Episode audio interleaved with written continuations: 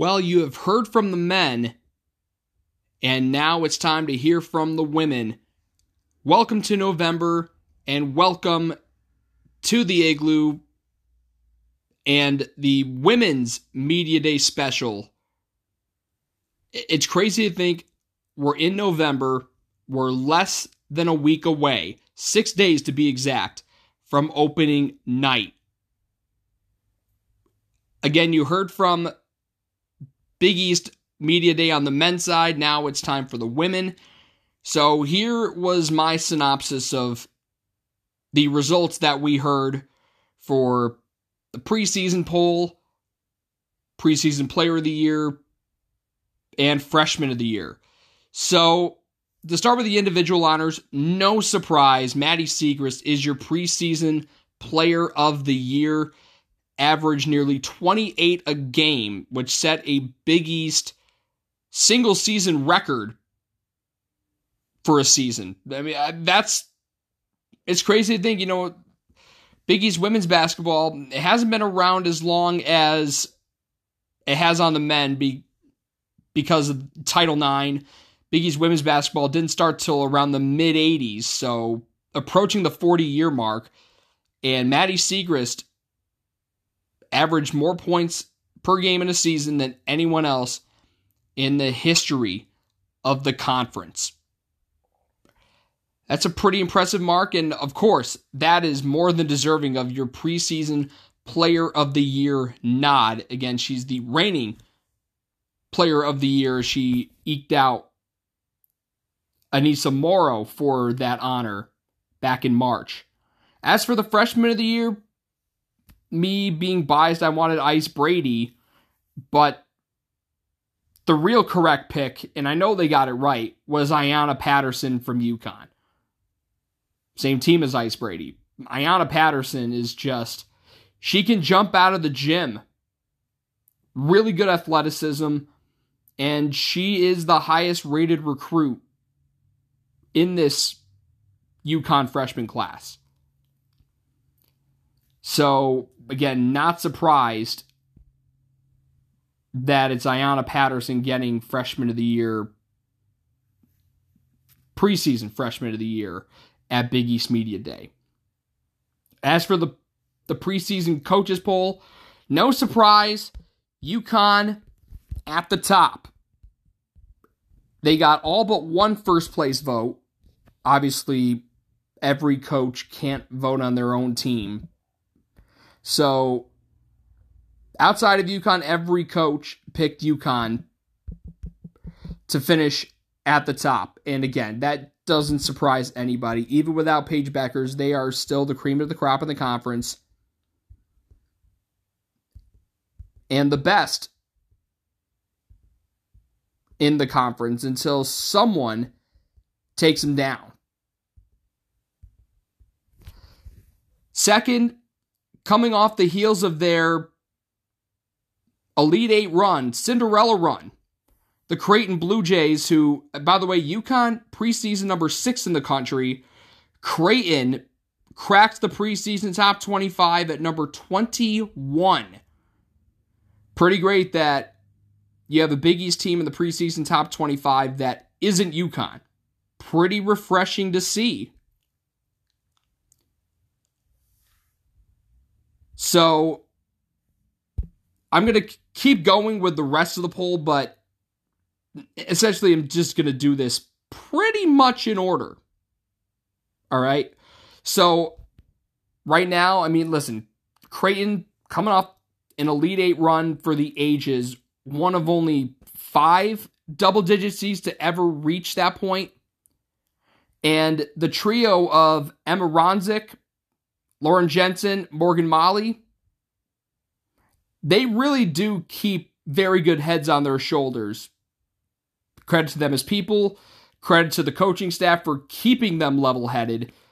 But here is what those three, the trio that's expected to be the driving force of this Creighton team, here's what they had to say at Media Day. And again, just think about the fact that you have those three and a host of others like Molly Mogensen,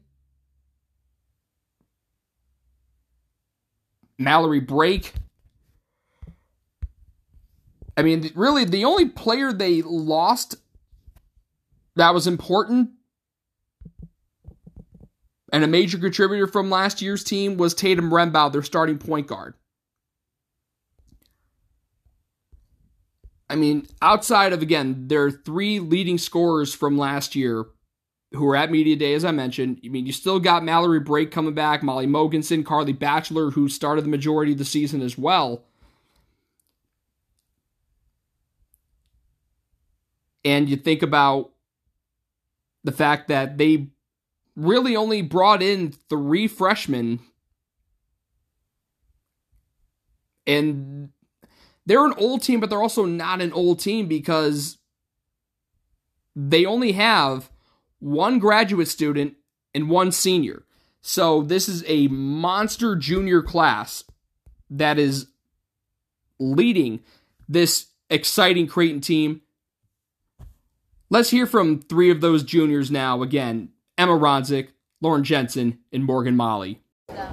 So I guess this for all three of you. I mean, you did something last year that only a handful of teams had ever done in the history of March Madness, being a double-digit seed, going to the Elite Eight. And the last team to do that, I don't know if y'all know this, it was Sabrina Ionescu's freshman year at Oregon. So, I mean, to be in that kind of pantheon, I mean, try to put that run into perspective as best you can for, for me. Um, honestly, I don't. Even though it was what six, seven months ago, like I don't even know if it has fully like hit me like the magnitude of it. You know what I'm saying? When you like put it like that. Mm-hmm. Last time it was Sabrina's freshman year. It's still so like crazy to think, you know, because it's just like our team and we're just doing what we love to do, you know. And so it's definitely cool to be up there. Um, and in the conversation and mentioned with teams and players like that. And and something also to think about too. I mean, obviously, an elite eight run like that, obviously, that's going to garner you a lot of preseason time, especially with how much you return. Mean, last year was sixth in the preseason poll, and now that you're number two, I mean, how are you guys like navigating, you know, the attention, the noise, what have you, um, to just stay focused on the task at hand? Yeah, I mean, I think we kind of expected to be ranked higher this year, especially with what we did last year. At the same time, we can't really focus on that, and we can't really have other teams focus on that for us as well, just because we are getting so many people back. But just because that means that we're getting the majority of our scorers back doesn't mean that teams aren't going to cater to what we do best and what um, our best players do. So a lot of it is just going to be us changing and finding new ways to score around that because we scout the same way that I would imagine other teams scout. We go mm-hmm. for people's strengths. So a season like that last year is not taken lightly um, for other teams when you're playing us, I don't think. So I think there are going to be a lot of changes made, and that is going to have to cater for us to make changes as well. And speaking of, you know, like the the run that you went on, I obviously garners attention in the form of obviously TV spots, and you know, you're playing in the first Fox game that doesn't involve UConn. I mean, your thoughts on that? Um, it's huge for our program, but also just women's basketball in general to get that national um, broadcast and that attention is really exciting, um, and it's a huge step for the women's game. Yeah, I mean it's on New Year. I mean it's on New Year's yeah. Eve too in, in, in Chicago. I mean, you can't really get much better than that. I mean, you know, to be part of the end of the year countdown before the ball drops, um, in literally in like a few blocks down. But in terms of talk about cutting down nets. I mean, this past year, the unthinkable was done. UConn lost a conference game, as as all of you know, um, and a lot of people argue the team in the best position to do that this year is your team. Um, obviously, you don't want to look too far ahead, but you know if, if there's anything that could take down UConn on any given night, hot shooting, and obviously you have that, and, and then some. So I mean, how do you build off the incredible three point shooting? I mean, you had a stretch of games, two two games where you hit 42 threes. Um, yeah, I say just keep doing what we do. You know, obviously, um, we can all shoot it. You know, that's a huge part of our game. Um, and it also helps too that we do return a lot of players and we know how to play with each other. You know, we know where each other likes the ball. We know how to screen for each other and how to read that. And so, just developing that and furthering that into this season will be really good.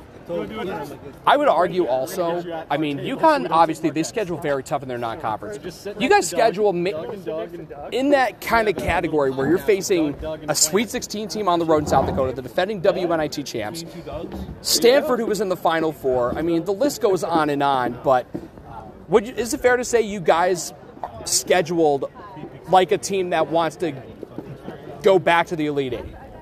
Yeah, I mean, I think our non-conference schedule is really reflective on what we did last year. Yeah, because I mean, I personally, I do not think that we would have made the run that we did last year without having the tough non-conference schedule that we did last year. And this year, obviously, we haven't started playing games. But regardless of us playing Arkansas, Stanford, whoever, those games, regardless of win or loss, are going to teach us a lot, and they're going to um, teach us how to like keep playing when basketball season gets really tough and long, and then you can't really see the end of the road. But those games are really what's going to push us over the edge. I think. You you can look at So, last thing for y'all. So, when you're when you're obviously getting this much attention, um, try to tune out the noise to the best of your ability, um, and just again focus on the task at hand. Like, so, I'm I'm eager to know what are what are the things that you made pregame rituals or whatever from all three of you. You know, are there any things you guys like to do just maybe superstitions even, where you just need to do these things to just lock in and focus maybe ahead of a game or whatever.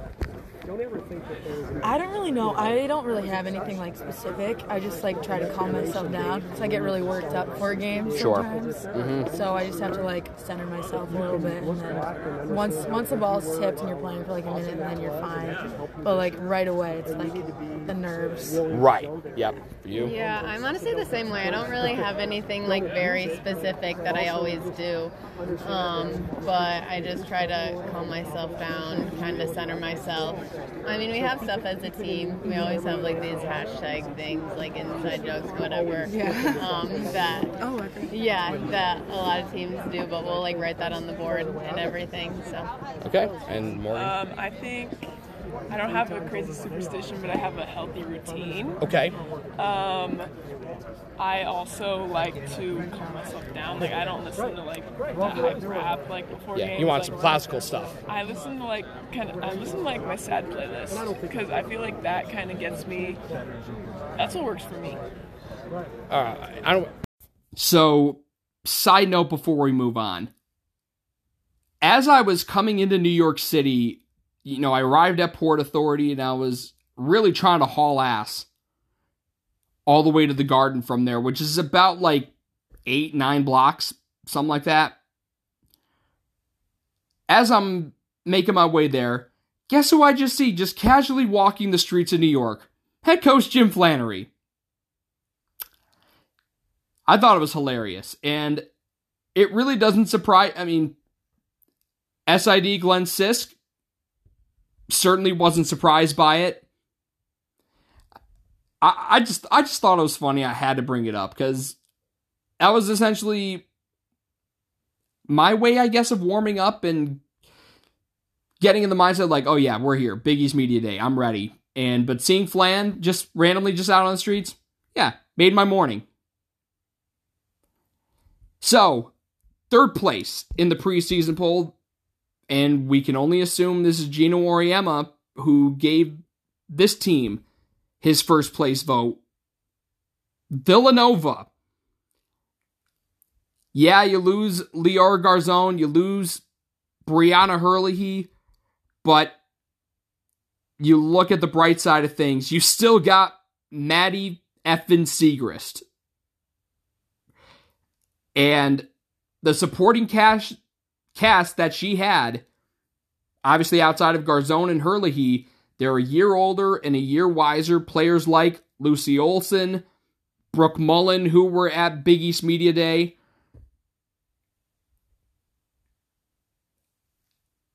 I mean, you also add in a play, player like Kaitlyn Orihel, who was not a super big contributor a year ago, but in the NCAA tournament and even the Big East tournament, she played some important minutes and provided a huge boost. But you think about the players that are, you know, a year older, year year wiser. I mentioned those three, but even getting sophomores like Z- Zane Jones, Anahi Lee Cauley, and Christina Dalce into the fold. And then you also, uh, by the way, Brooke Mullin's now a senior. And also, really, they only bring in one transfer, and that's Maddie Burke from Penn State. And even Bella Runyan, you know, she provided important minutes, important rebounding in the late stages of the season. So, as we transition now, let's hear from the Cats, uh, starting with head coach and the reigning Big East coach of the year, Denise Dillon. So, uh, coach, Yeah. uh, it's quite the whirlwind of a season where you know Maddie goes down, and then Mm-hmm. once she comes back, that's when all the pieces uh, fall into place. I mean, what impressed you about? I mean, Maddie, Maddie, Maddie was going to be Maddie, but just how the supporting cast came into play. Well, I think uh, again, when you can find a silver lining in a real tough situation, that was it. Uh, I felt our other players uh, gained confidence and great experience and understanding of what they're capable of doing. Uh, Brooke Mullin uh, being one, I think it was a turning point for her in her career.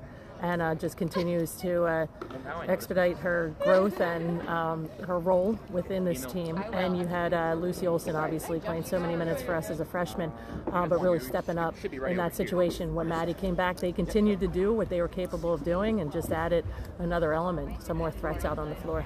So, four Big East teams make the tournament, Mm-hmm. and you happen to be one of them. I little underseed if you ask me, but you prove it um, in Ann Arbor. You know, Sure. gutsy game against BYU, which you pull out, and then you really challenge Michigan. Um, in a road game, no less, in the NCAA tournament. I mean, how impressed were you just with the adversity they overcame and just how they challenged and rose to the rose to the occasion Yeah. in each of those games? Well, it just showed their uh, willingness to play in any environment and uh, their their want to continue to play. Uh, this was a group that uh, loved the game, but uh, loved practice as well. I don't know if they would say that, but just the way they practiced, it was evident that they were preparing uh, for any game that they were to face last season. And yeah, to get in there, Michigan, uh, disappointment with a loss, but understanding as to how far we had come through the season, and then just returning a good core of them, they, they want more. So uh, their commitment in the offseason to their individual craft was uh, on point, and now bringing it together as a team, figuring out who we are, what our identity is, and uh, yeah, really challenging ourselves in the uh, non-conference schedule. So we'll know early. So, um, I mean, who's been really impressing you so far in this preseason to replace the production of, um, you know, a vet like Brianna Herlihy Yeah. and then Lior Garzon? I would say the tough part is uh, replacing um, Brianna. Uh, it's it, it will be by committee as you often have to do because we have a lot of young players, uh, and, and then just mixing it up, being creative with our lineup. Uh, I think you're going to see uh, a little more uh, in, in the guard, more like three legit guards out there. Uh, with a you know Maddie Burke, uh, Maddie Siegrist, but we're, we're getting Christina Dalce ready early uh, in her sophomore campaign to uh, step in there as that rebounder and defender we need in the five spot.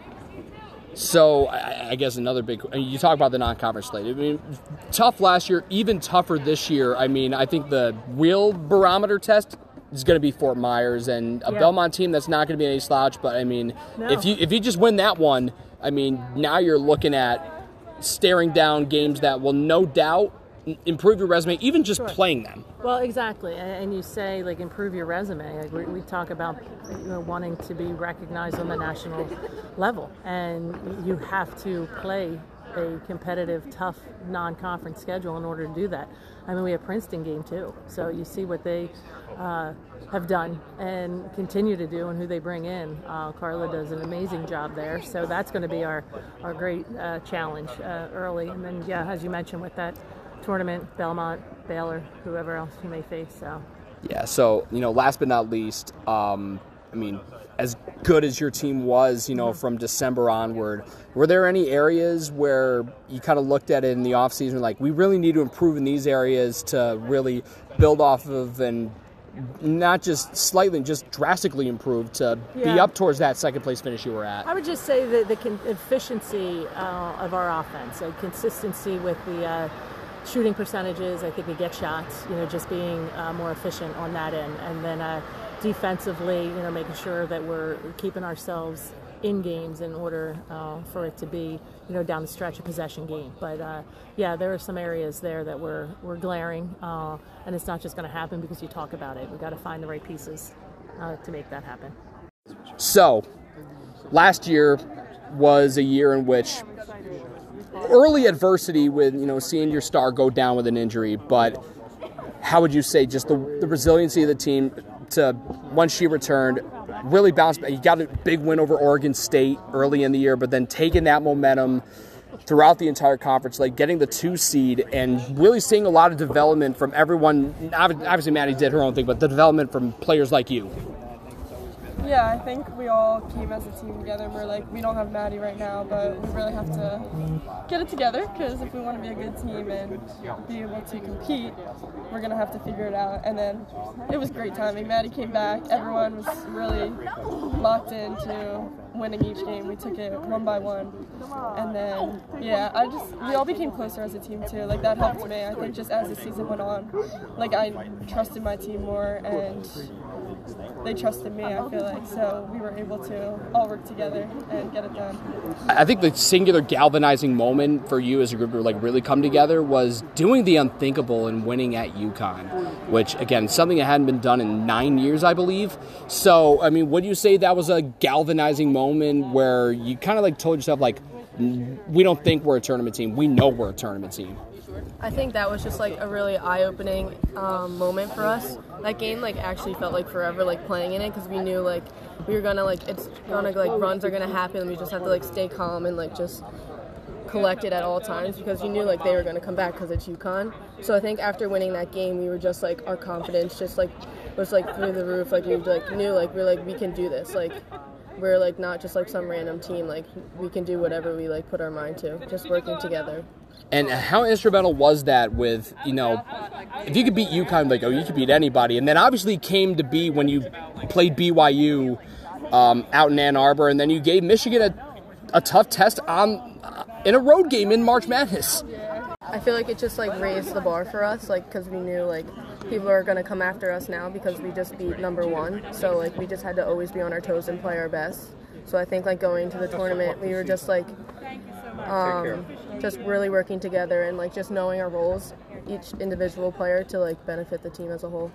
So I think the um, obviously the big, you know, Brianna graduates, uh, Lior uh, transfers. So obviously, uh, many, of- basically everyone has to pick up the slack of their play in their place. Um, I mean, outside of you two, I mean, who are some players? I mean, you can go back to you know how they played in, you know, at the end of the season in, in March Madness.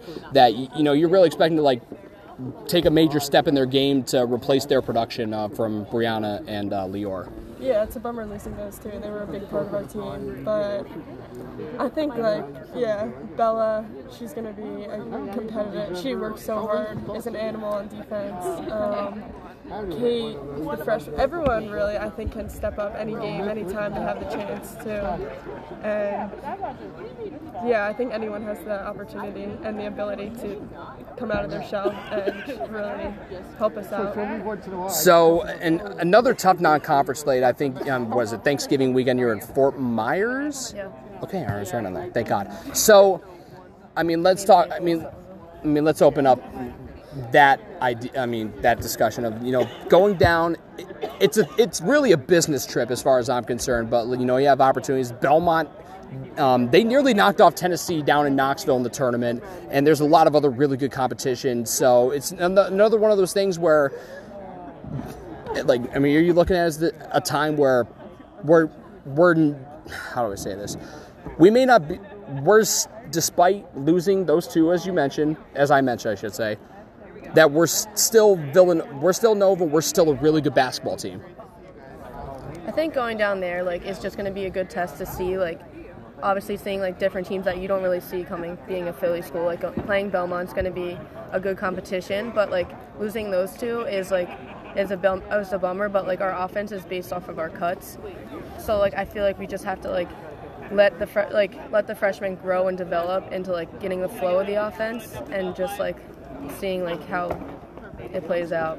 Uh, so, lastly, I mean, what, what would you say the biggest areas of improvement um, this season in order to, you know, build off of what was a really good season? I thought you should have been better than 11 seed, but that's that's just me. But uh, turn it, make it, have an even better campaign this time around. Yeah, I think, um, like Brooke said, just letting the freshmen get used to the offense, and all of us are really determined. So, I think I think it just comes down to what we're putting into it. We're gonna get out. All right, so Maddie, last year I mean, it was a whirlwind. You set a Big East scoring record. I mean, was was it the March Maddiness trend that re- that when it really hit you, like how much of a sensation you became on campus? I guess. Um, I don't know. I think you know it's just exciting. Um, I think with last year, we had like uh, with coming back from my hand. I think that was like I was just so happy to be back with my teammates and just trying to help them the best I could. And, and to get the opportunity to you know go to the NCAA tournament and then not win a game and then challenge Michigan on the road. I mean, what does that do for you and the rest of this team heading into this season? I mean, you want to go back. That's always the goal. Um, so just knowing, you know, all the things we did to get there last year, that you know, you got to do them again. Every year's, you know, a, a new year. It's a new time. So you got to try to, you know, continue to raise the bar for yourself, your team. Yeah. So the biggest question with this group is, you know, finding that supporting cast. Last year was Brianna and Lior. I mean, who are you looking at? You know, like who's really been impressing you in practice? Lucy Olsen has gotten night and day better. I couldn't be more excited for her this season. I think uh, Megan Obrys, Christina Dalce, uh, Bella Runyan, just to name a few. Maddie Burke is gonna. She's a, one of the best shooters I've ever seen. So last but not least, uh, fill in the blank for me. Villanova goes back to the tournament and gets back to that round of 32 if. We play defense to rebound the ball. Keep it. So, another funny story about this one. I only had a little bit of time to get what I did out of Maddie Siegrist. Obviously, preseason player of the year.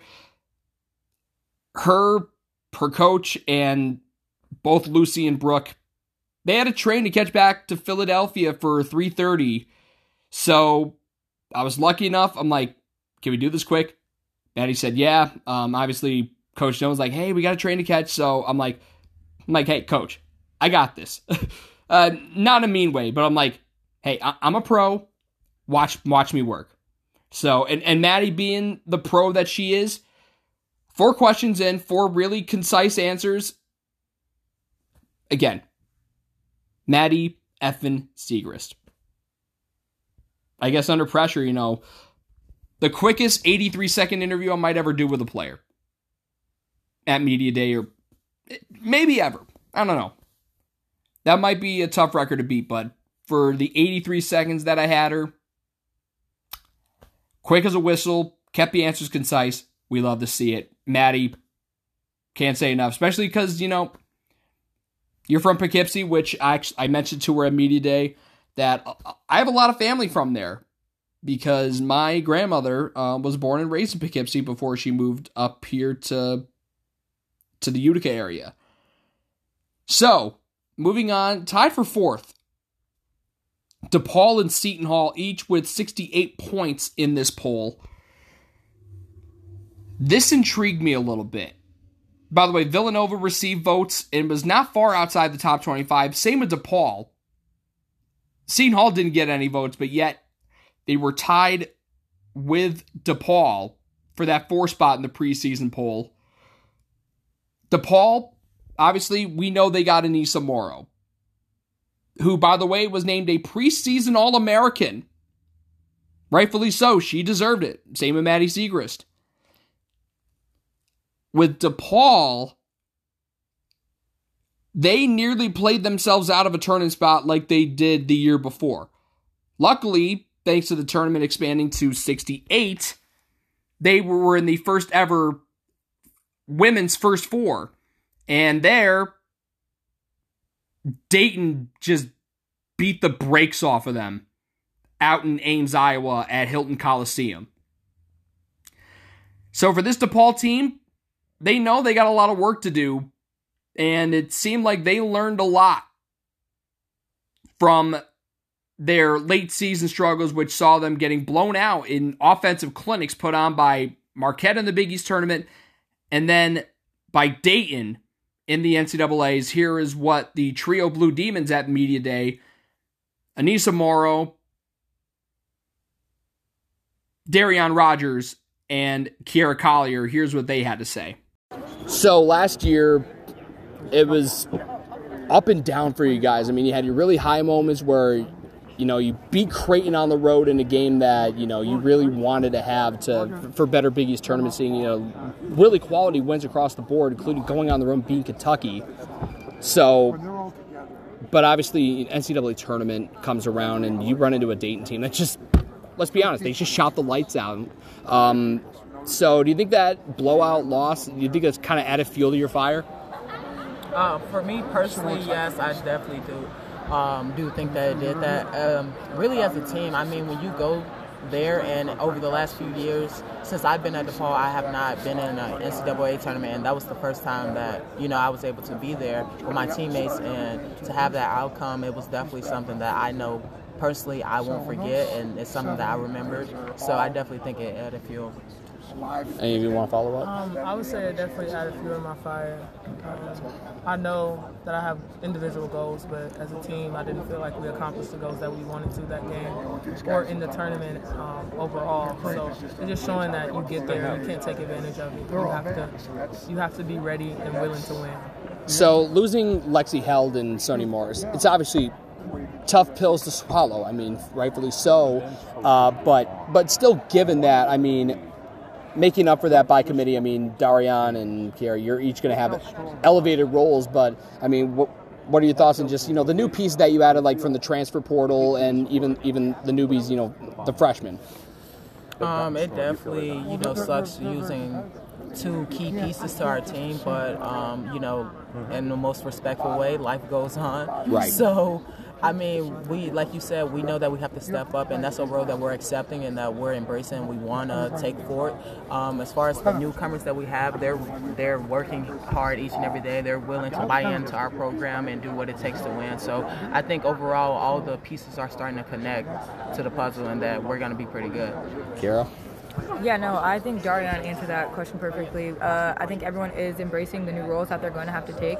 Um, and we do have a lot of newcomers that are going to come in and take big roles for us on the team as well. So, uh, what, what do you think the biggest areas of improvement um, for this season in order to get back to that NCAA tournament.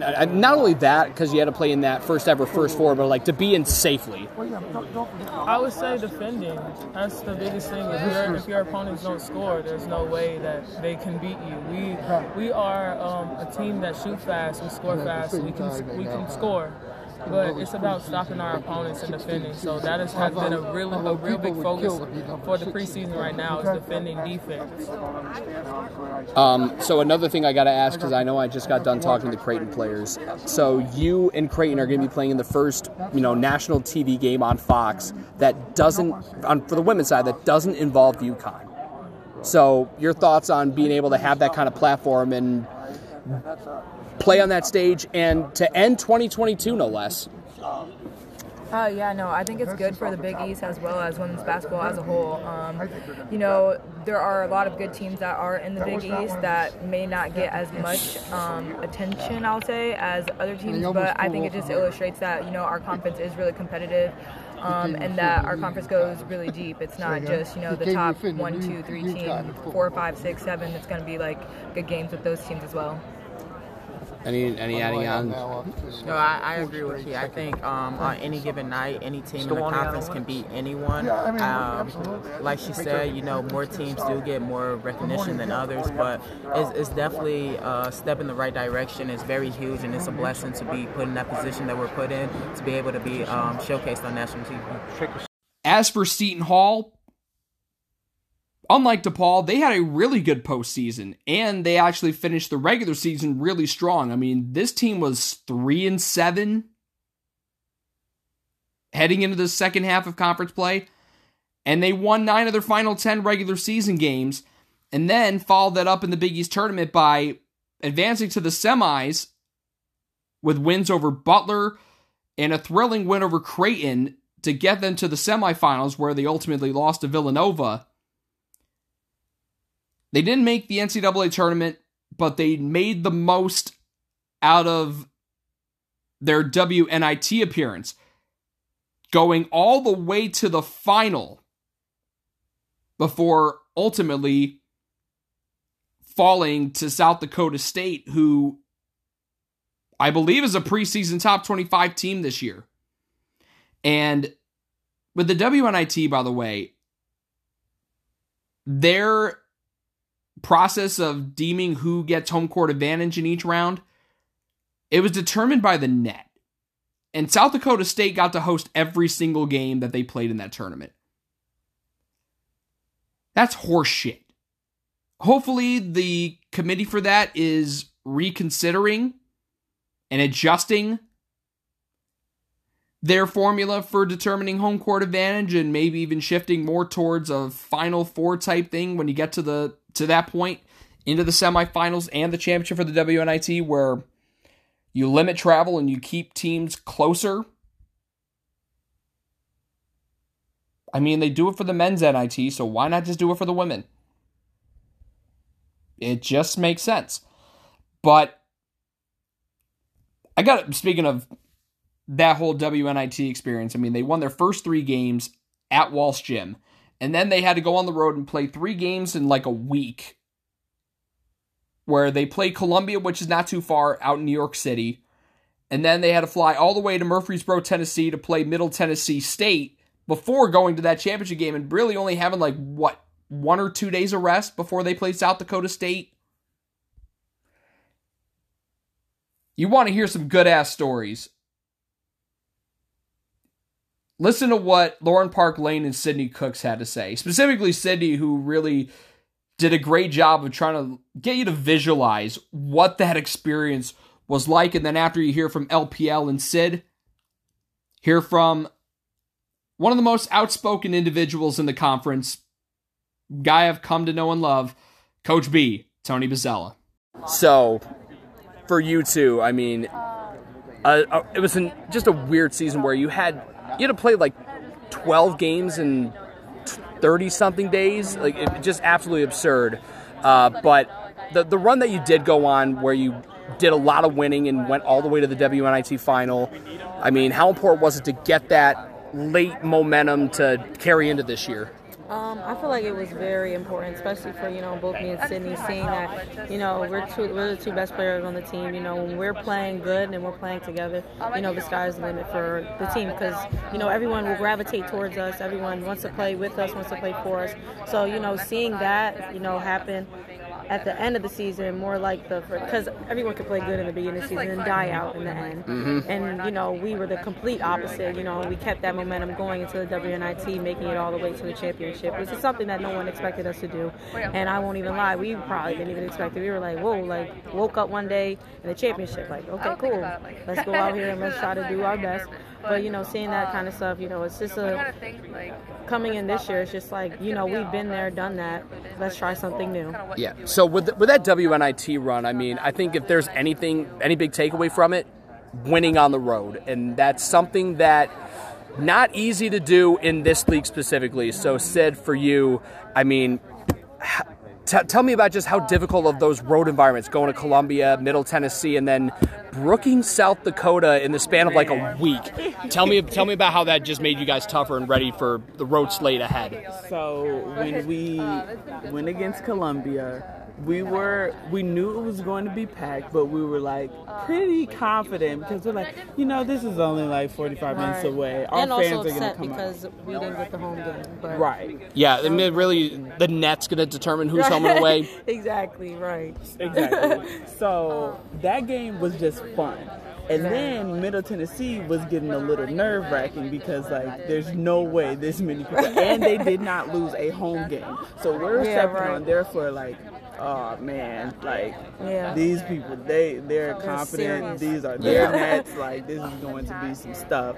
Um, but then yeah, I think just the grit of the team and us wanting um, to prove like we didn't want our season to end not not on their court. Um, you know, that helped us a lot to get, that win. But by far, in my six long years of college, that traveling from Tennessee to South Dakota was like nothing I've ever experienced before. I think we landed like on the school. Like they're, they're, Literally, like, I, I it was just down the don't know street. what was going on. That was insane. Everything. It was such a culture shock for us, and you know, I would never say oh, I'm going to take a vacation in South Dakota, even though I'm from Wisconsin. That's not really exciting, but like I wouldn't say that. So basketball, it's a blessing because you travel everywhere. So for us to go from Tennessee to South Dakota, which is two totally different things, to pulling up on the bus and the fans have wrapped around the building, I mean, nothing was like it crazy. before. Yeah. They're standing the whole game, they're chanting, they're singing their school songs, everything you could think of. But um, I don't regret it at all. It was a great experience, and we learned so much from that. Now the energy is contagious from that run. So I feel like, I mean, given those environments, I feel like some road games in this league are going to feel like cakewalks now. I mean, so I mean, the big thing is, you know, you guys were great in Walsh. On the road in the league, it was another thing. So, I mean, that, I think that's one of the big things to improve on. But what, what do you think are some other areas that you really need to improve upon? Because the, the goal is the NCAA tournament, and obviously you've seen trends from teams the, that do well in the WNIT, fi- making it to the final, even winning it, using that to go to the NCAA tournament. Again, this team hasn't been to, to March Madness since 2016. So, what are the biggest things other than you know winning on the road and getting some big non-conference wins? I know you beat Princeton at their place, but even tougher this year. What do you got to do to get to that where you want to be in that regard? I would say just come out from the first game swinging, you know, proving a point. It doesn't matter who we're playing. We could be playing my little brother's YMCA team. You know, we need to beat them by 200 points. Um, just coming out, you know, knowing that we're the best player, we're, we're the best team in the gym at that time, whoever we're playing, and playing with that confidence and that swag every single game. I feel like we took a lot of breaks last year. You know, we, I don't even know if it was breaks. It was more just like we had this sense of ourselves that wasn't a reality. and Right. you know you know now seeing it like we have to be together. We have to play together. We have to do all these things leading up to our first game to keep it going and get these wins early on in the season because obviously that's what they look at. You know they don't really look at like the end of the whole season and everything. So you know just making sure we get off to a strong start from the jump. All right, and th- so I, I got to ask about like the, the newbies. I mean, you got Kay Satterfield from Xavier. Uh, you brought back a, a player that was once with y'all, but now back. So you lose Andra, obviously tough one, but I mean, just this whole group, uh, the hype surrounding it is 100% deserved. Now the question becomes, last year you got a lot of hype and it didn't really pan out the way you wanted to.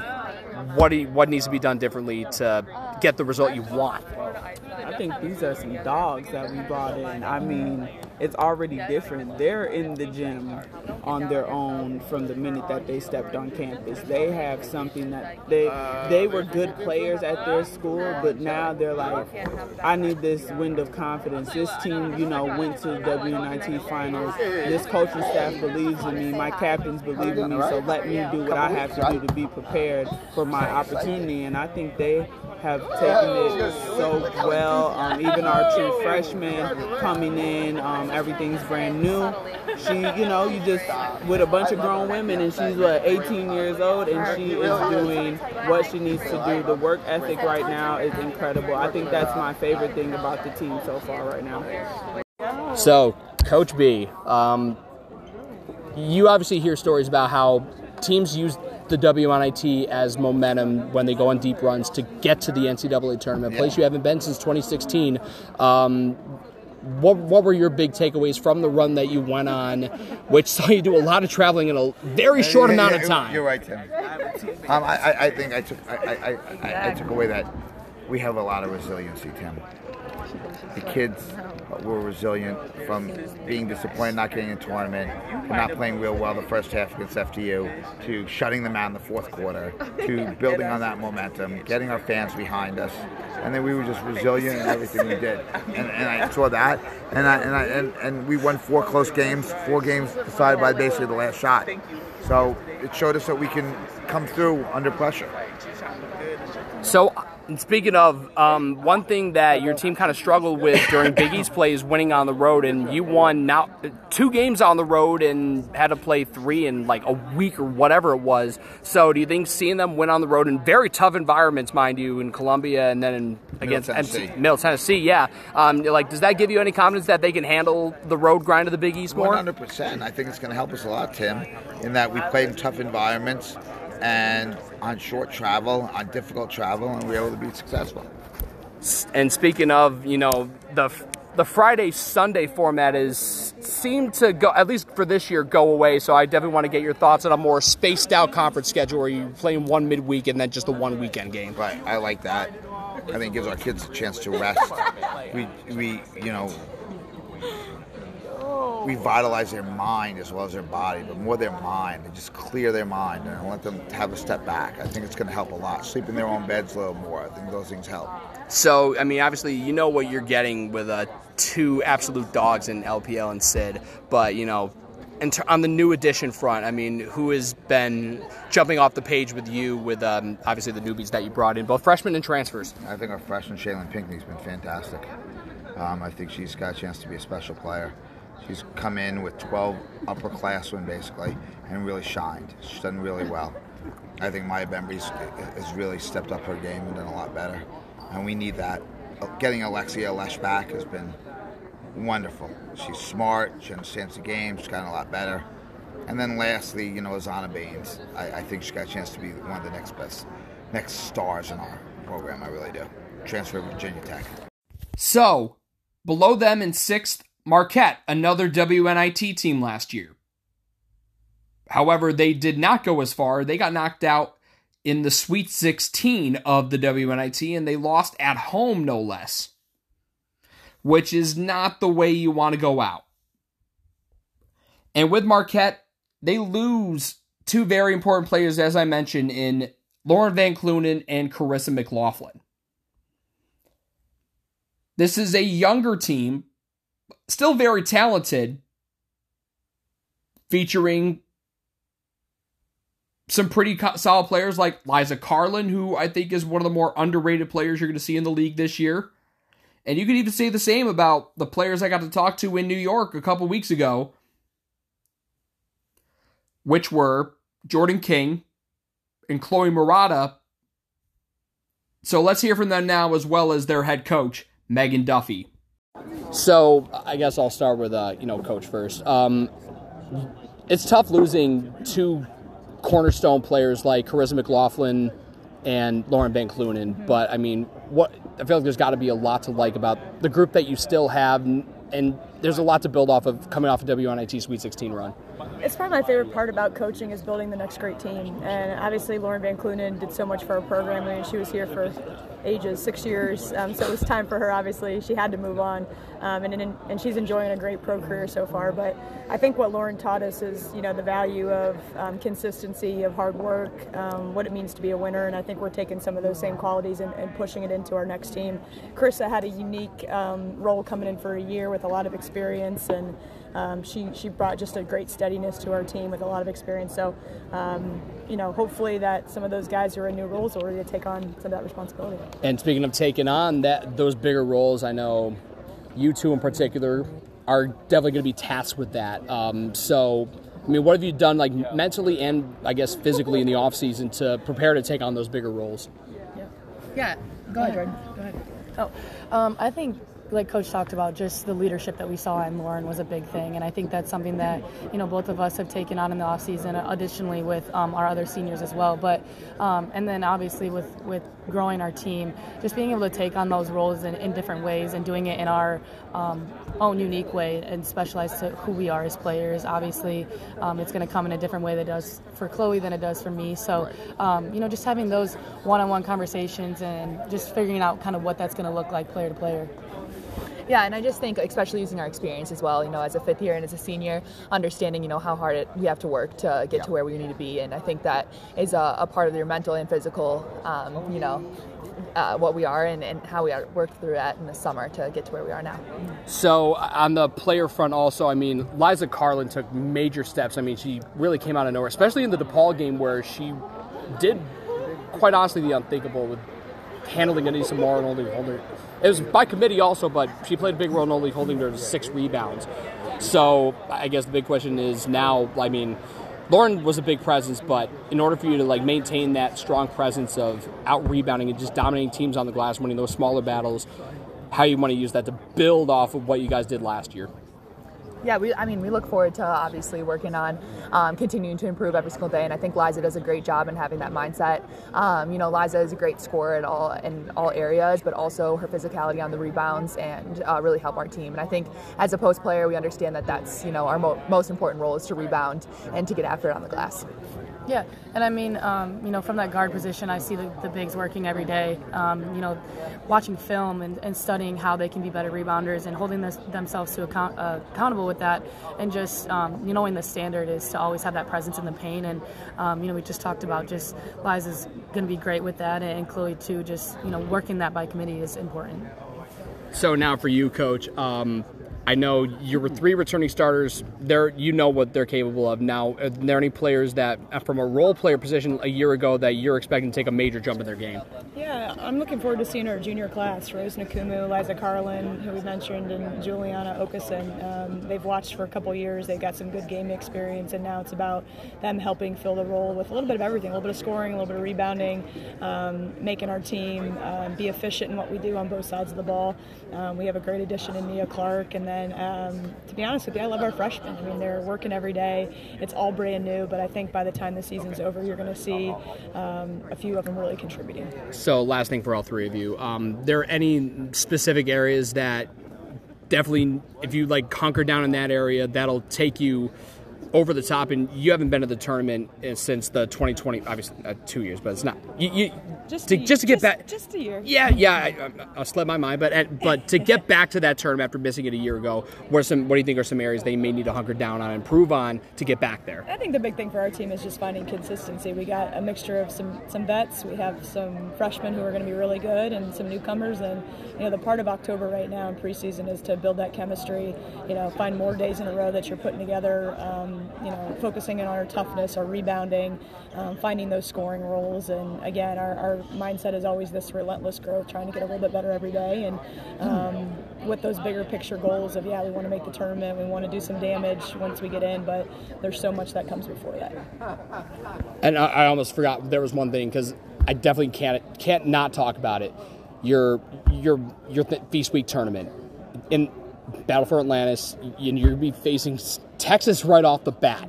I and this it's a loaded field too. I mean, what are your thoughts on you know being a part of that field and taking part of you know one of the more unique tournaments? I mean, you're, you're playing in a ballroom at at Atlantis. yeah, By the way, if you're a shooter, keep the ball low because the ceiling's not high. But but it's a as much as great of it like vacation it's not a vacation but it's a business trip you also what are you looking forward to with just playing down there and the competition you're going to be facing to really get you ready for Big East season. Big East season. Yeah, we're really excited. I think when uh, we found out we were going to play there, and then the teams that were there, you know, we have a great opportunity to get better and also to compete against you know the top top teams in the country, and that's going to really help us uh, grow throughout the season.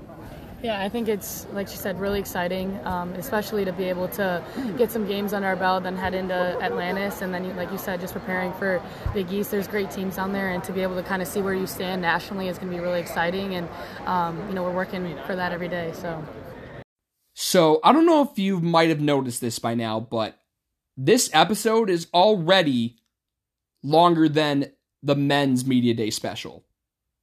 Now I know that I cut a decent amount of audio from the men's special for a couple reasons. Number one, it was a lot louder in there, so the audio isn't as clear. You don't really get to hear what the players and coaches had to say is clearly because obviously there are a lot more people around, a lot more noise. And then on top of that, I mean, if I'm being blunt, some of the responses I got were just bland. It was just dry. And I promise every single year, the last couple of years when I get to Media Day, that the audio you're going to hear from it is going to be the best that I can possibly get you. And when I got a good amount of dry responses, I cut it. Like it, it just defeats the purpose, you know. if that makes sense. With the women, I don't want this to come off the wrong way, but they don't have as much to lose as the men. And that's why they're a lot more outspoken and a lot more. And, why their responses, quite frankly, are a lot more entertaining in a, in a lot of ways. And why they're more talkative.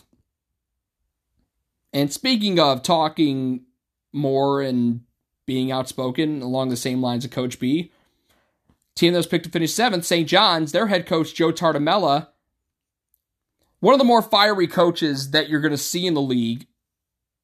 And he was dealt a tough blow losing his star player, Leilani Correa, to the portal. But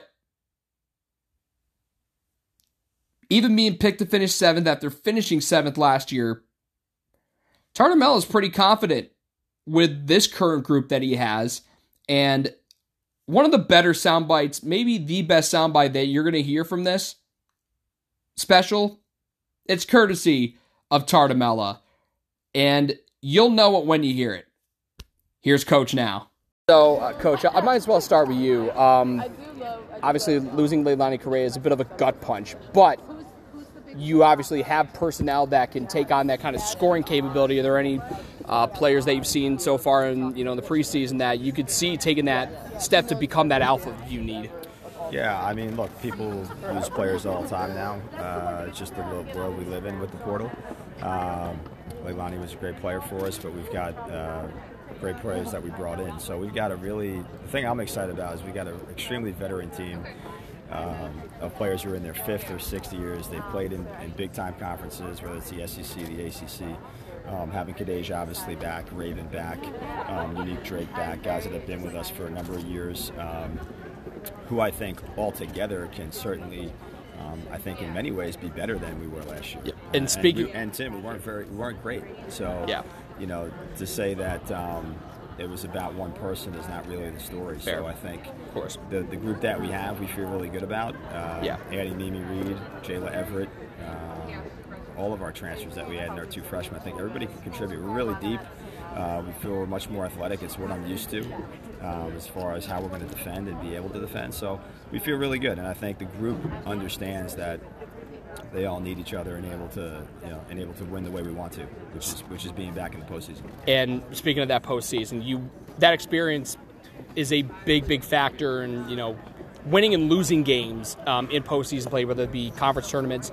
NIT, NCAA. I know the NCAA is where you want to go, but just from a Big East tournament perspective, you know, you got past round one, quarterfinals, you got knocked out, and you've had teams that have. You had a team that did win the Big East tournament, and it wasn't too far fetched not long ago. So, I guess the question is, what do you want from this group to be able to like go on a deeper run in in that tournament, stay longer Mohegan Sun, and for get more get more Krispy Kreme for your kids?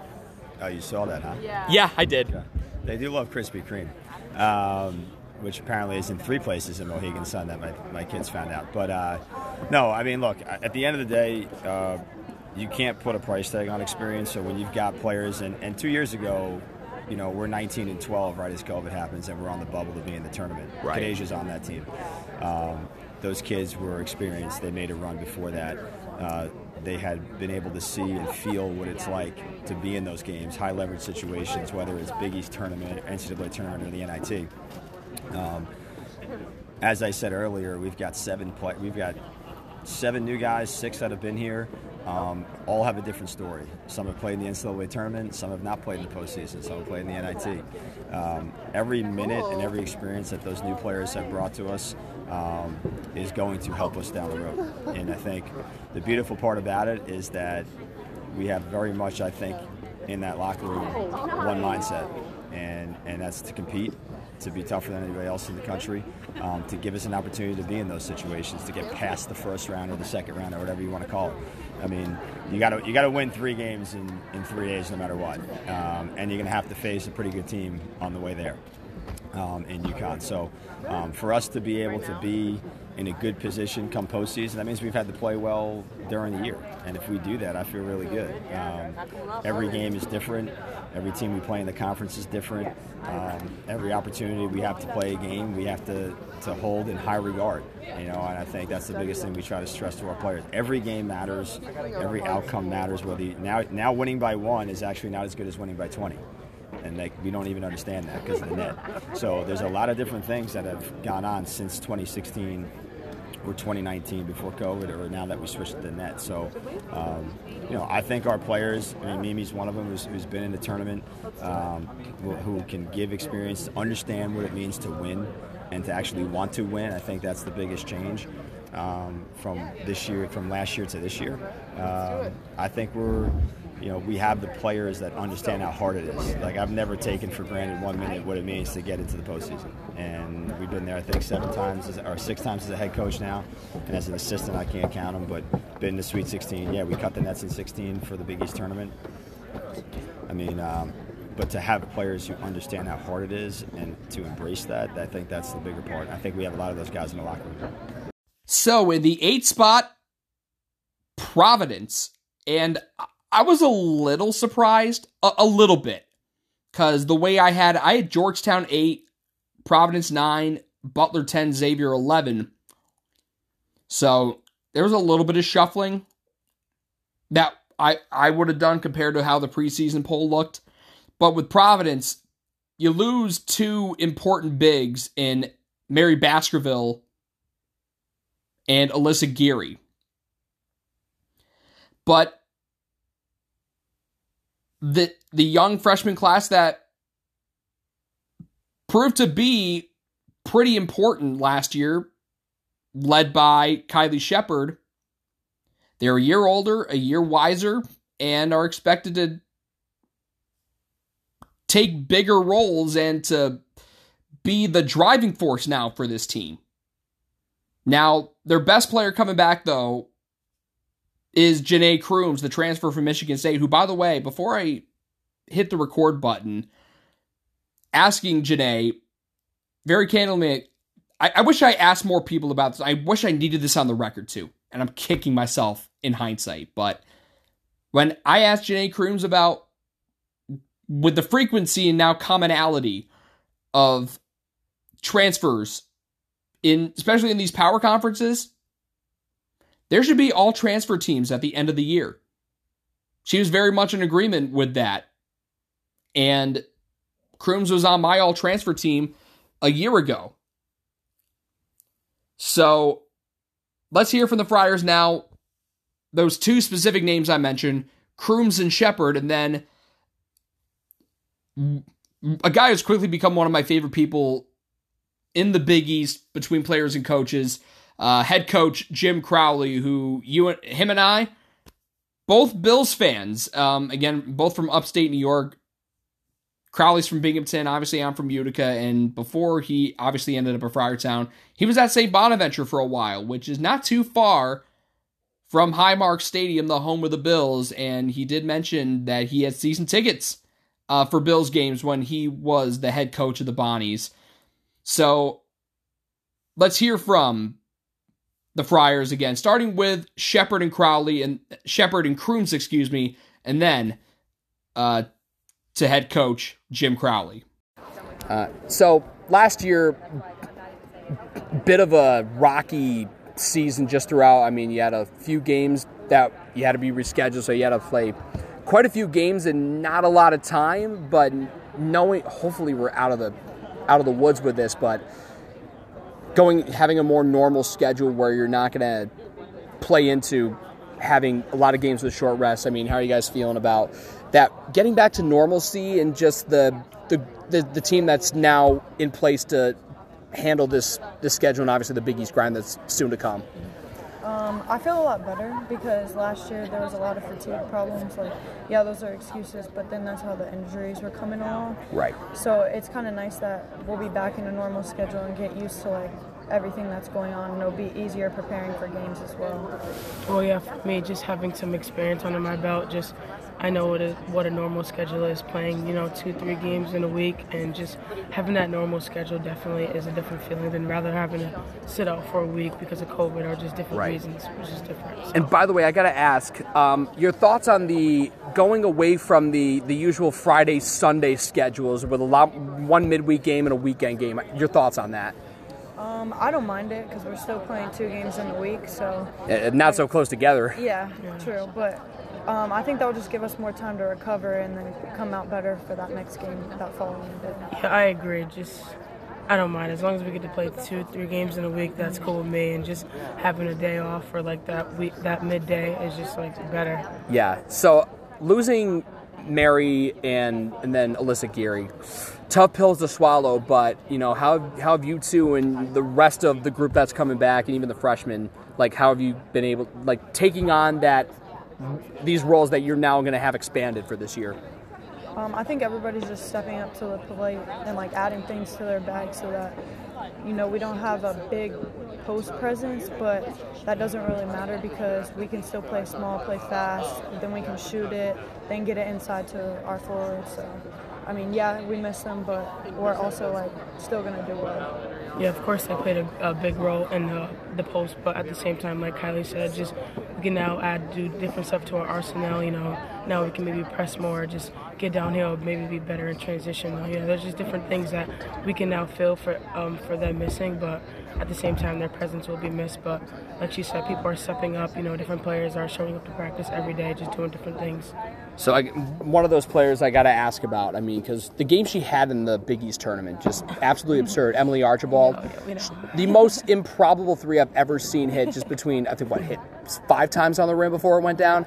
I mean, Emily's one of you know a handful of players that you know year older, year wiser, and you know Kylie, you're part of a now year older, year wiser sophomore class. So I mean, how, how do you how do you two you being on the on the underclassmen side, you being on the upper, you know, how do you see the blend of young and old on this group right now?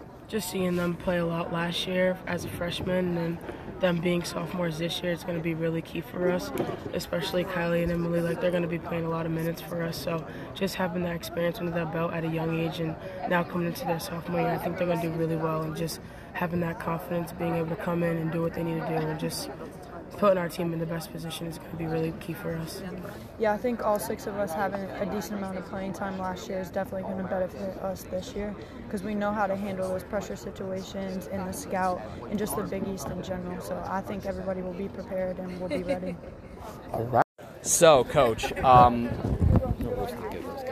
yeah, yeah. Last year, rocky up and down. Uh, you had you know stretches where you know I had the COVID pause, and then you know having to play multiple games in a very short amount of time.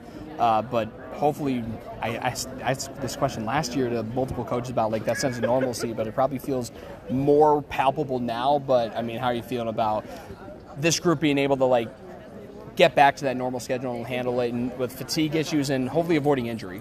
Yeah, I mean that was the the early part of the season. We had a lot of injuries, and, and, and we were very young. We were very young, and you know, and we had Janai, a new player, involved too. So we were playing a lot of new people together, and uh, that experience has paid off. Just at times, it it also was a little tough to go through.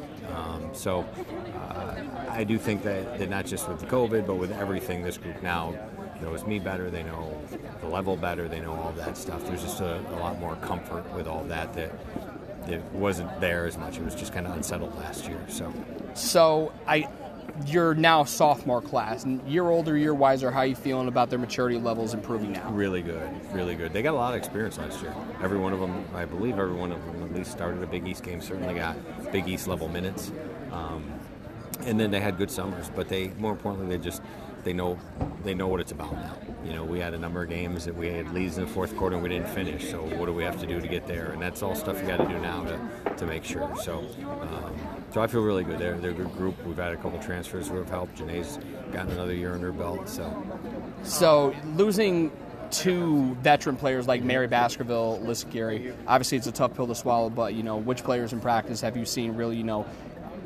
take upon that workload and like replace the presence that they brought to that group. Yeah, I thought by the end of last year, a lot of them were doing that. Obviously, Kylie's role is going to continue to get very, very big. But um, you know what Liv Olson did, especially late in the year, what Emily Archibald did, especially late in the year. Yeah. Um, and, and Emily was coming off mono late in the year. That's why she wasn't getting as many minutes for the you know games prior to like the Big East tournament. But uh, feel really good about where they are and what they've done. We've added a transfer in Logan Cook, who played four years at Iowa, has a great winning.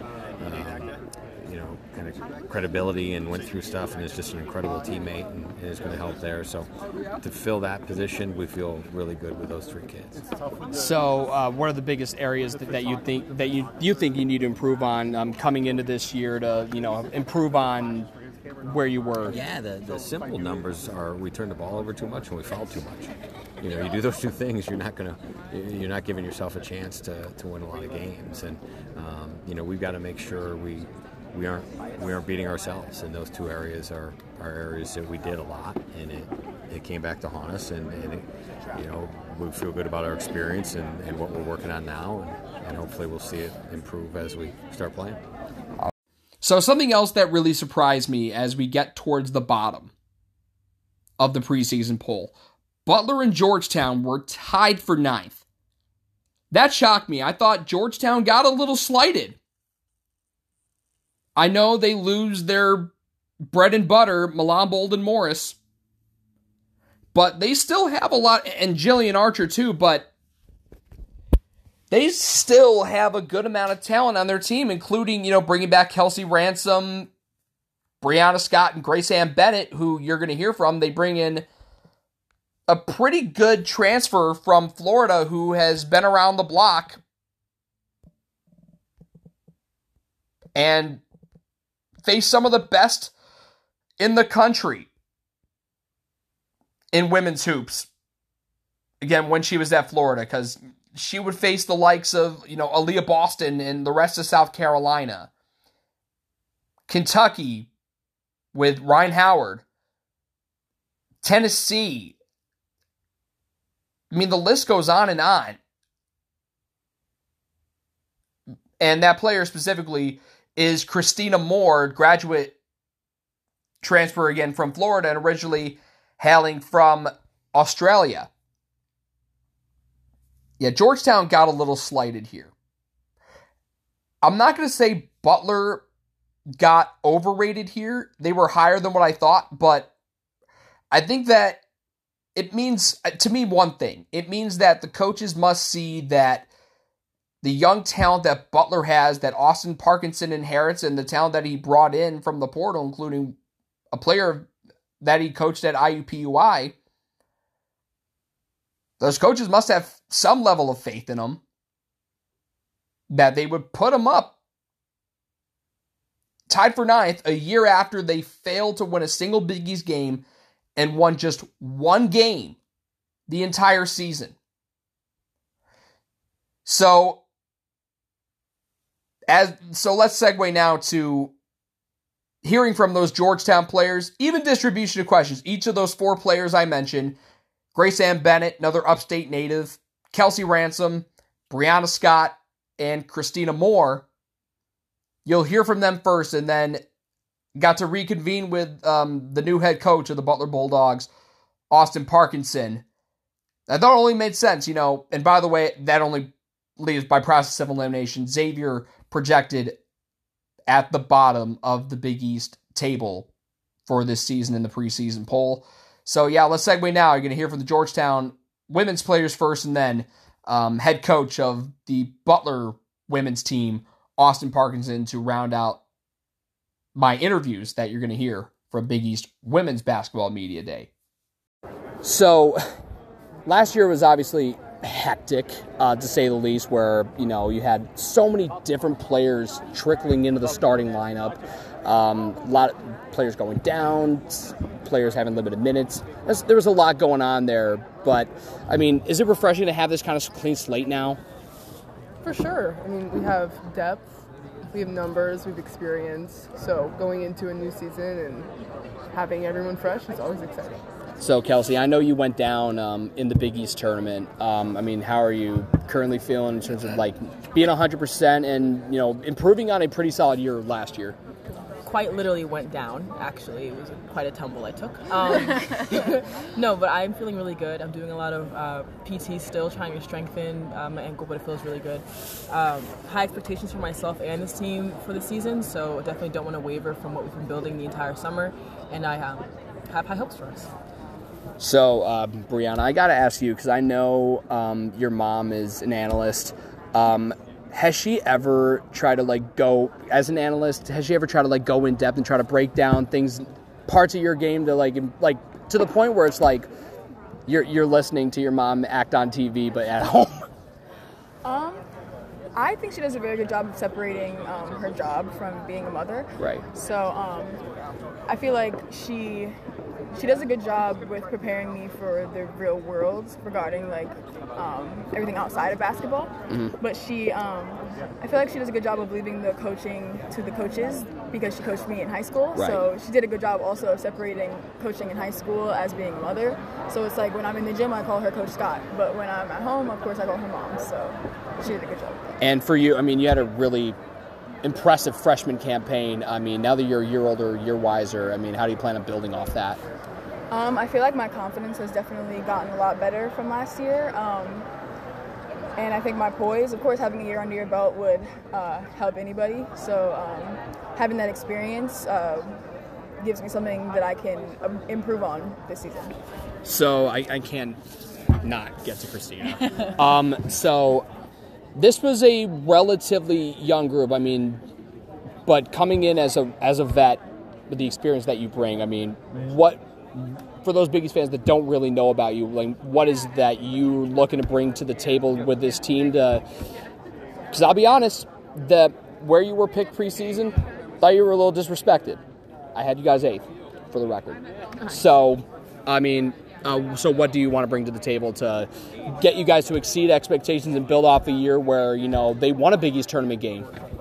Um, I think playing four years in the SEC, I've played some of the toughest teams at their best, um, Mhm. and it's a very competitive league. Um, and I was also put in a situation with dealing with a not dealing, but helping a lot with younger players um, at my previous place. Um, and I think helping others helps me as well. Um, you know, focusing on my leadership ability and um, finding finding areas of everyone's games that I can help with. It builds confidence in a lot of younger players, um, and it also builds my confidence because it's reciprocated and that relationship is comfortable enough where I, you know, I am a fifth year, but a freshman is not afraid to tell me um, what they're seeing in my game too. So I think that reciprocated relationship and you know helping them to help me as well. Any uh, stark differences you've noticed just from practice, like in terms of playing style, difference between the SEC and the Big East? Um, uh, I can't say for sure, um, but I know something that we're really working on is um, playing fast, and that's a big emphasis for us this year. And I have played fast previously, and there's a lot of generally fast teams in every conference. So I think definitely being used to that style of play is really going to help, and you know being able to push others into adjusting to that new style as well will benefit us. All right, so I guess last but not least, I know I got each of them for two, so um, got to share the sugars. Steve Lappas would like to say. So obviously, you two being and obviously Brianna being in that environment where you win a Big East tournament game, um, which ha- the program hasn't done in a couple years. I mean, how do you build off of that, and what are the big areas of improvement that you you you got to focus on in order to take that step up as a team? I think for us, it's it's identity, um, being like stepping into being a fast team and a pressing team, which is the team you saw us in the Big East tournament um, Mhm. in that Providence game. Um, Oh, yeah. That's when we're most comfortable. That's when we're most successful. So having that film and seeing us like in our element and, and being able to build on that identity is what we've been doing over the summer. Yeah, I agree. I think it's important now to keep that focus on what we want at the end of the season so that when it's March, we can't have the ability to say that we didn't do what it took to prepare, you know, back in September and October. We want to be able to say that we did what it took now so that all of hard work pays off in months later. So, coach, now you, you know, I talked to you back in May, and you really didn't, you know, have enough time to see what this team was going to do in the offseason. But now that we're a month, less than a month now until this season starts, you know, what are some things you're liking about this um, about this group? You know, both on the court and off the court. Off the court, I think they've gotten to be really close. You know, sometimes when you turn around a culture, you can have kind of attitudes and problems. That's not been the case at all. Um, and they want to learn. I mean, practice ends. You know, I'll leave and I'll be pack my stuff up, and leave a half hour later, and they're still in the gym getting shots up. On the court, you know, I think one through four, we've got some skilled players.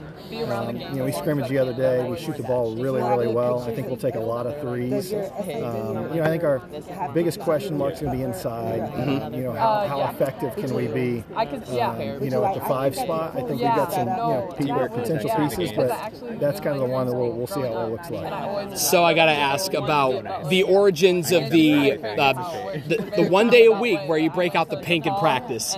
Yeah, you know, we that was something we did uh, years ago at IUPUI. You know, young ladies love pink. Uh, we did it in the past as a breast cancer awareness thing, and you know, we just thought that's something that the kids get fired up about, and we decided we were going to do it here. So this not conference schedule. I mean, usually some coaches would like to go on the lighter side for their non-conference schedule. You most certainly did not do that. You got you play Illinois, you go to Indiana, a team that was in the Sweet 16 last year. I mean, how are you liking your, your team's ability? I mean, and it's mindset of the head coach also, and just the rest of the staff to take on a challenging non-conference slate before you take on the Big East gauntlet.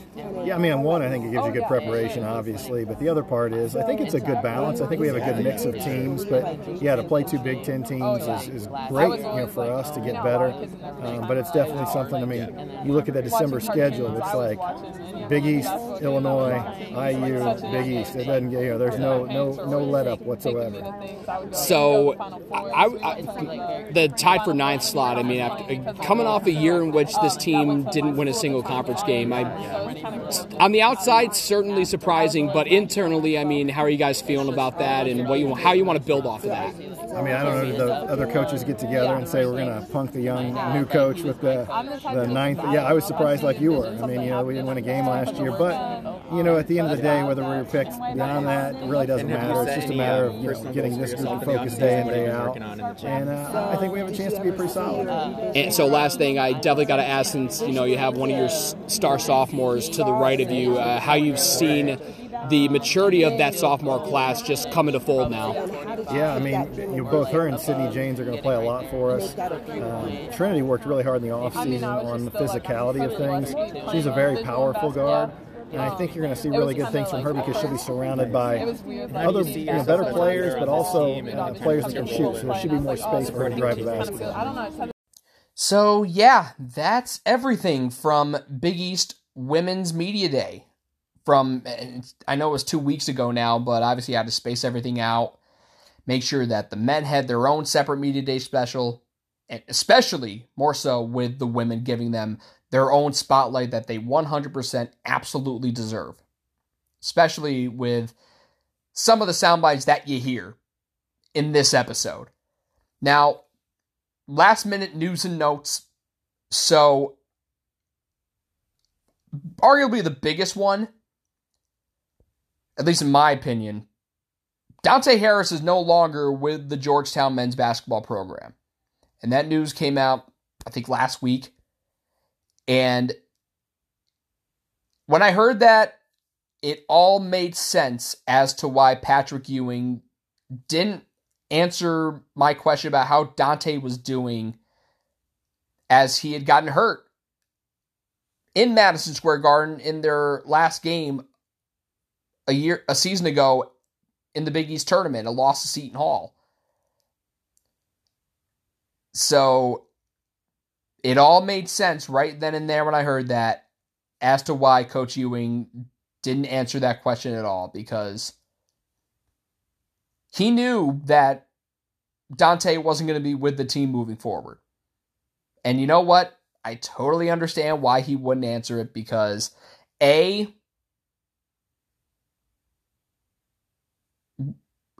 why I'm trying to think of the right words. Number one, why answer a question about a guy who you know isn't going to be with the team? And number two, I wouldn't want to disclose that information to me when the public relations team for my program hasn't disclosed that to the public yet. So I totally understand. And, and be honest with you, if I was in Coach Ewing's shoes, I wouldn't have told me that either. So I totally understand. I totally respect it. No harm, no foul, not mad or anything. Because I mean, it's not like I'm I'm not I'm nowhere near the level of like a Rothstein or a Goodman or those kind of people. So I wouldn't want to tell that information to me either because I could easily just fuck that up, leak it. And like you might hear it on the podcast and you're like, oh shit, this is a huge news bomb and nobody said anything. And no one said anything in terms of like internally, you know, putting it out there from Georgetown's official account. So again, it, just all made sense. Once I found out Dante Harris no longer with the team, it all made sense as to why Patrick Ewing didn't really address how Dante Harris was doing um, leading up to this season since he wasn't going to be a part of the Hoyas. So, yeah, there was that. But other important things, I mean, I know there have been some exhibition games going on. I know Butler played Tiffin over the weekend. Creighton was in action over the weekend against Drury. Highlights from there um, from Butler. It's actually something not on the court. Well, technically it's on the court because it happened on the court, but it wasn't in the actual game itself. But Butler Blue dressed as Batman, scooting around in a remote control Batmobile that obviously a human was in control of. Shout out to No Context College Basketball for for that little video, which is absolutely adorbs. Happy belated Halloween, even though I'm I am the farthest from a Halloween person they could possibly get. And then highlight from Creighton taking on Drury how about, I mean, Baylor Scheierman had a nasty assist. No look, over the head to a cutting Ryan Kalkbrenner and Creighton. I know it's an exhibition game, but they look really good offensively and borderline. I, hell, they look kind of scary offensively. They look like they could be a problem, not just in the Big East, but nationally. Um, I can't really remember if there's any other. I know Providence has played at least one exhibition game, and then St. John's. What they played Southern New Hampshire recently, and that was on ESPN three, I believe. It was either ESPN three or ESPN Plus, one or the other. But also courtesy of No Context College Basketball, there was this graphic of the preseason Big East media poll, right? Uh, coaches poll. And it said the first line read top 10. So they're you already know they're excluding DePaul, which is a major slap in the face.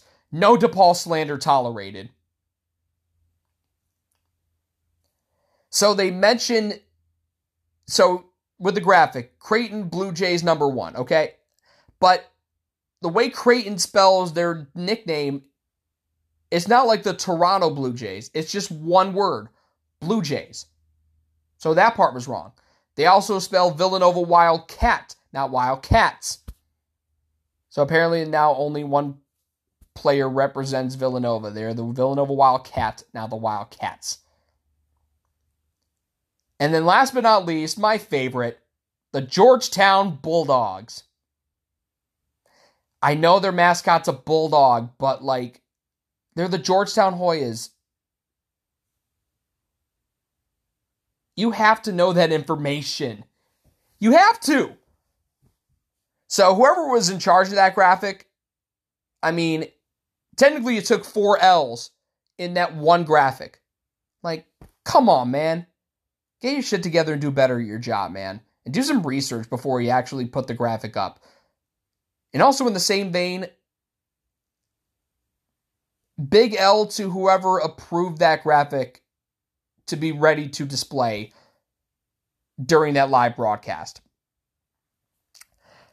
Not as much as fault at fault, but you know, you you probably had a lot of time to make any changes, make sure everything was correct before that graphic went up. And you didn't. You just said, fuck it. I don't think anyone will notice. Oh, honey, everybody noticed. So that's going to do finally do it for this episode of the Igloo.